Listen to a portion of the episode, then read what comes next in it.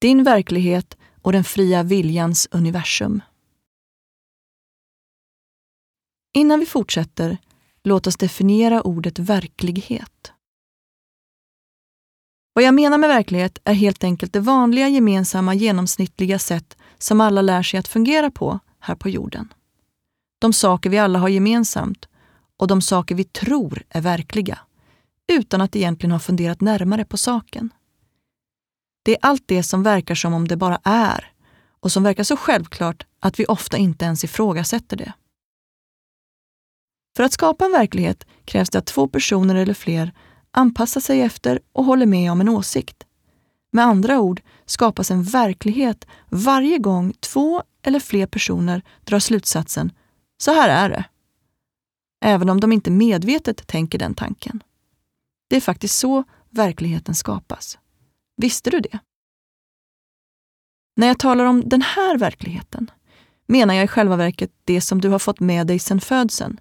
De regler och föreskrifter som finns i din familj, de regler och föreskrifter som finns i samhället i stort, de regler och föreskrifter som finns på jorden och verklighetens alla fysiska lagar.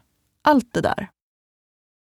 Reglerna för den här verkligheten säger till exempel att du inte kan förflytta din kropp härifrån till Fiji på ett ögonblick.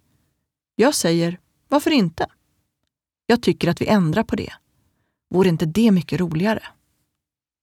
Vi kanske inte lyckas ändra på det idag, men vi kan röra oss i den riktningen och se vad som dyker upp. Som en mycket inspirerande talare som jag fick lyssna på när jag gick i skolan och som förändrade mitt liv med de följande orden säger Sikta på månen. Om vi missar den och träffar stjärnorna så är det inte så illa. Istället försöker vi få alla delarna av den här verkligheten att fungera så att vi kan vara lyckliga. Istället för att skapa det vi egentligen skulle vilja uppleva, även om det ser helt annorlunda ut än den här verkligheten. Vi tror att det måste vara något rätt med den här verkligheten eftersom alla väljer den och alla säger att den är rätt. Jag menar, den måste ju bara vara rätt, eller hur? I våra tankar ser scenariot ut ungefär så här.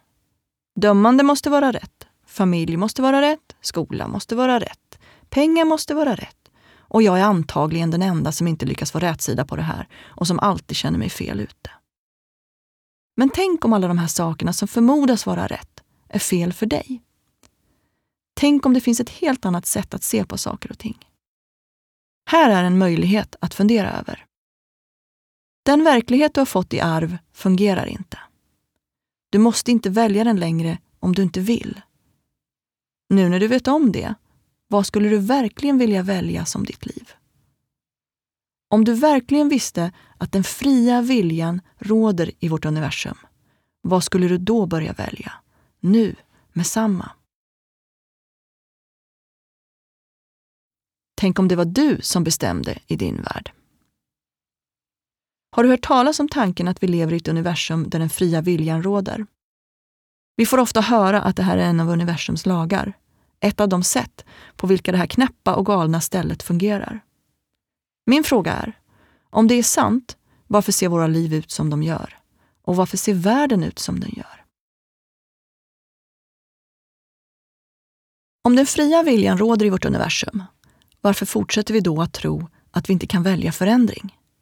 att förändra vår pengasituation, eller hur kroppen känns, eller de relationer vi skapar om och om igen med samma person, bara i en ny kropp.